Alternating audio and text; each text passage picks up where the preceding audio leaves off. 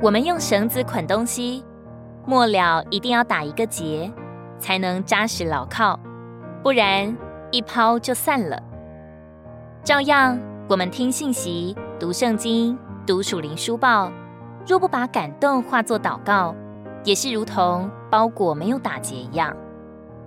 我们有多少属灵的经历，不是经过祷告才变得扎实的？比方奉献的经历。我们不能只是用头脑想说：“哦，我这个人是神买来的，我是属主的，我应该奉献，也定规要奉献。”只有这样想是不行的。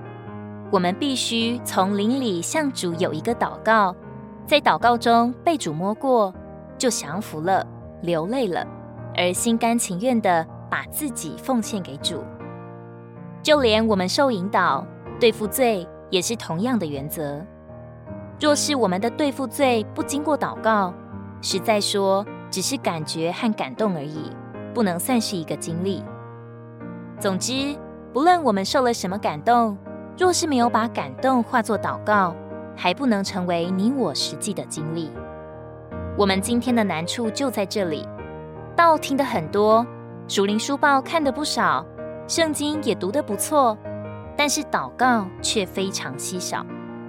结果自己依然软软弱弱，光景时好时坏，到了要供应人时也缺少丰富，勉强说一些话也是干巴巴的，不能感动自己，也不能滋养同伴。所以不是听到或读经的问题，而是我们有没有祷告过，有没有实际的经历过，这是所有问题的根源。这也如同吃饭一样。吃下去的东西要经过消化吸收，才算是有用的。所以主的仆人说，如果不能把主的话带到经历中，多听一次道，心里就多了一层的帕子。结果许多道理都明白，都领会，甚至还能讲说，却没有与自己发生多少关系。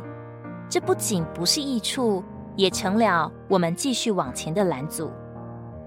我们中间最迫切的需要，就是要带领众人从听道里转到经历，从感动进到遇见真光，而被征服、被打倒，将主的话在祷告中消化，在生活中默想，在环境中自然就能应用，在需要时也就能讲说，就有见证。希伯来书四章二节。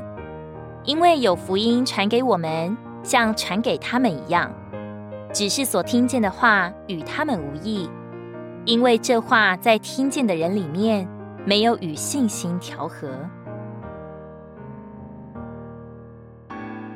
如果你喜欢我们的影片，欢迎在下方留言、按赞，并将影片分享出去哦。天天取用活水库，让你生活不虚度。我们下次见。